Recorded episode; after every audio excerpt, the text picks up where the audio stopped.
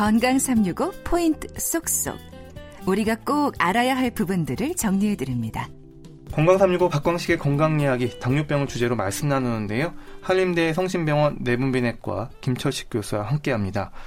당뇨병 환자가 300만 명을 넘어섰고 자신이 당뇨병인 줄 모르고 지내는 숨은 환자들까지 포함하면 500만 명이 넘을 거라는 게 이 대한 당뇨병 학회의 설명인데요. 특히 남성 환자와 젊은 당뇨병 환자가 늘고 있다고 하는데 이유가 뭘까요? 예, 아무래도 이제 남자분들이 여성분들에 비해서 당뇨가 많은 이유는 뭐 어떤 그 생리학적인 차이에도 있겠고요. 그다음에 이제 뭐 잘 아시겠지만 어떤 그 사회생활 패턴이나 이런 데서 좀 이렇게 차이가 난다고 봅니다.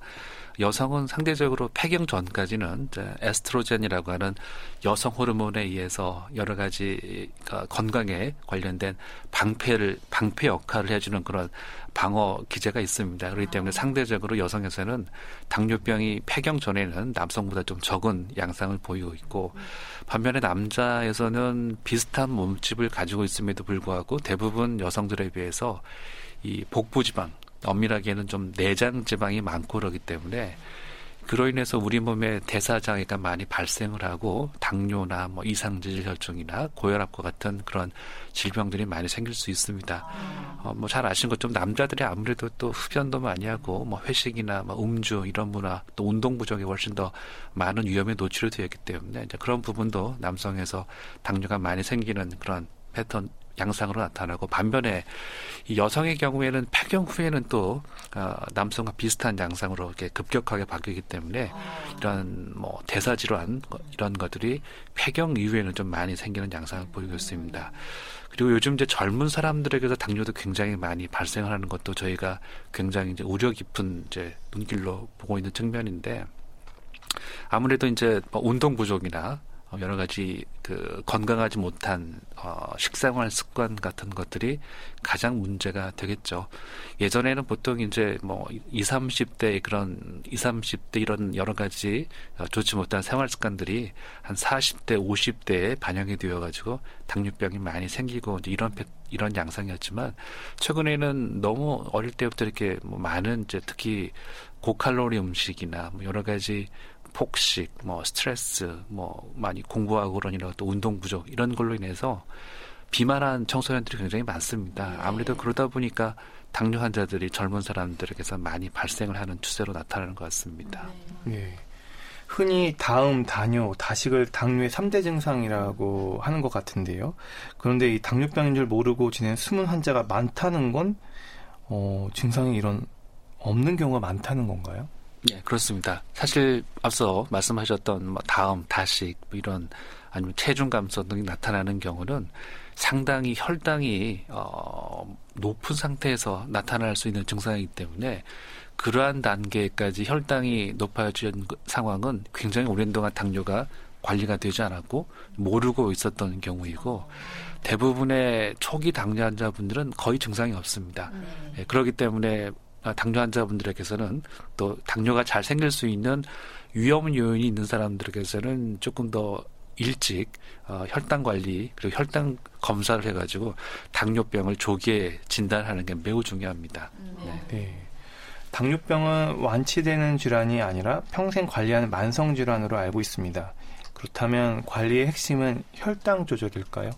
네, 혈당 조절이 굉장히 이제 중요하고요. 그리고 저희가 어, 손쉽게 말씀을 드릴 때 뭐 ABC 관리요법이라고 하는 게 있습니다. 뭐 A라고 하는 거는 우리가 당 조절의 가장 중요한 어, 목표 또 지표로 삼고 있는 당화 혈색소를 제 영어로 얘기를 할 때 뭐 hemoglobin A1C라고 하는데 그 A가 되겠고요.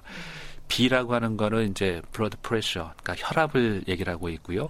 C라고 하는 거는 이제 콜레스테롤, 특히 이제 나쁜 콜레스테롤을 얘기를 하고 있는데 당뇨 환자들에게서는 이 A, B, C를 잘 관리를 해야 된다. 그래서 혈당 그리고 혈압 그리고 콜레스테롤 그 외에도 이제 D하고 E를 더 붙여가지고 D는 왜 다이어트 즉 음. 어, 식생활 요법에 대해서 많은 강조 그리고 E는 엑서사이즈 즉 운동을 얘기하기 때문에 이러한 여러 가지 어, 어, 다방면의 이러한 그 노력이 함께 병행이 되어야 당뇨 환자에게서 만성합병증을 좀 더 이렇게 낮추고 예방할 수 있는 좋은 방법이 될 수 있습니다. 네.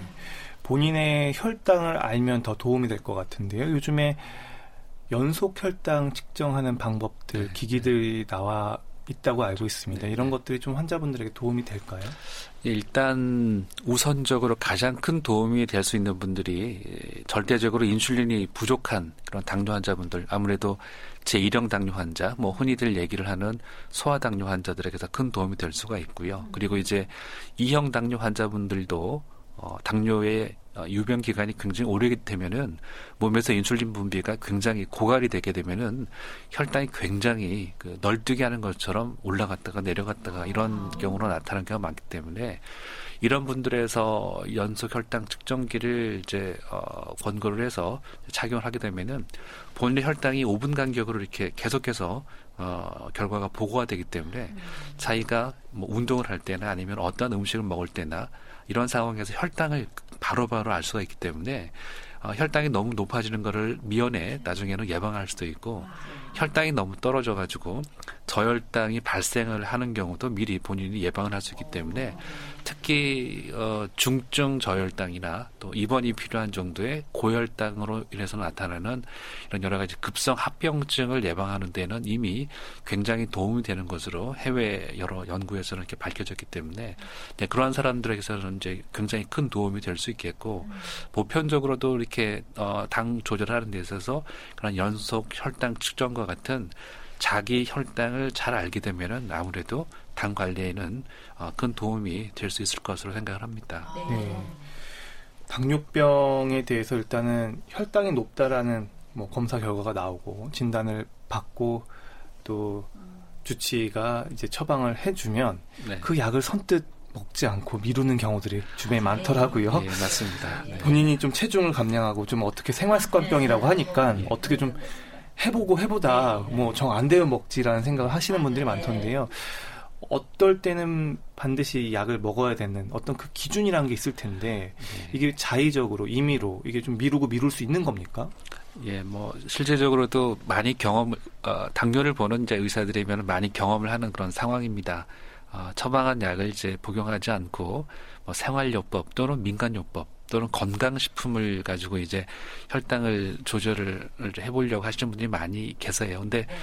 어, 여러 어, 연구를 보면은요, 그 생활습관요법 여기서 말씀드리는 생활습관요법에는 운동과 뭐 음식 조절을 기본적으로 말씀을 드리는 건데 이것만 가지고 당뇨를 치료를 하려고 시도를 했을 경우에는 약 80% 정도에서는 실패를 하는 것으로 이렇게 어, 알려져 있습니다. 그러다 보니까 어, 약물의 시작 시점을 조금 더 앞당기자라는 게 국제적인 그런 추세입니다. 실제로 미국 당뇨병 학회 같은 경우에는 당뇨병을 진단을 받은 시점부터 어, 메트폴민이라고 하는 당뇨 약제가 있는데 그 약제를 어, 바로 시작을 할 걸 권고를 하고 있고 심지어는 당뇨병이 아직 아닌 상태, 즉 당뇨병의 전 단계부터도 어, 일부 환자분들에게서는 어, 메트폴민이라고 하는 당뇨병 약제를 어, 예방적으로 이렇게 시작을 하는 게 어, 길게 봐서 당뇨병으로 인한 합병증을 좀 더 낮추는데 음. 어, 큰 도움이 된다.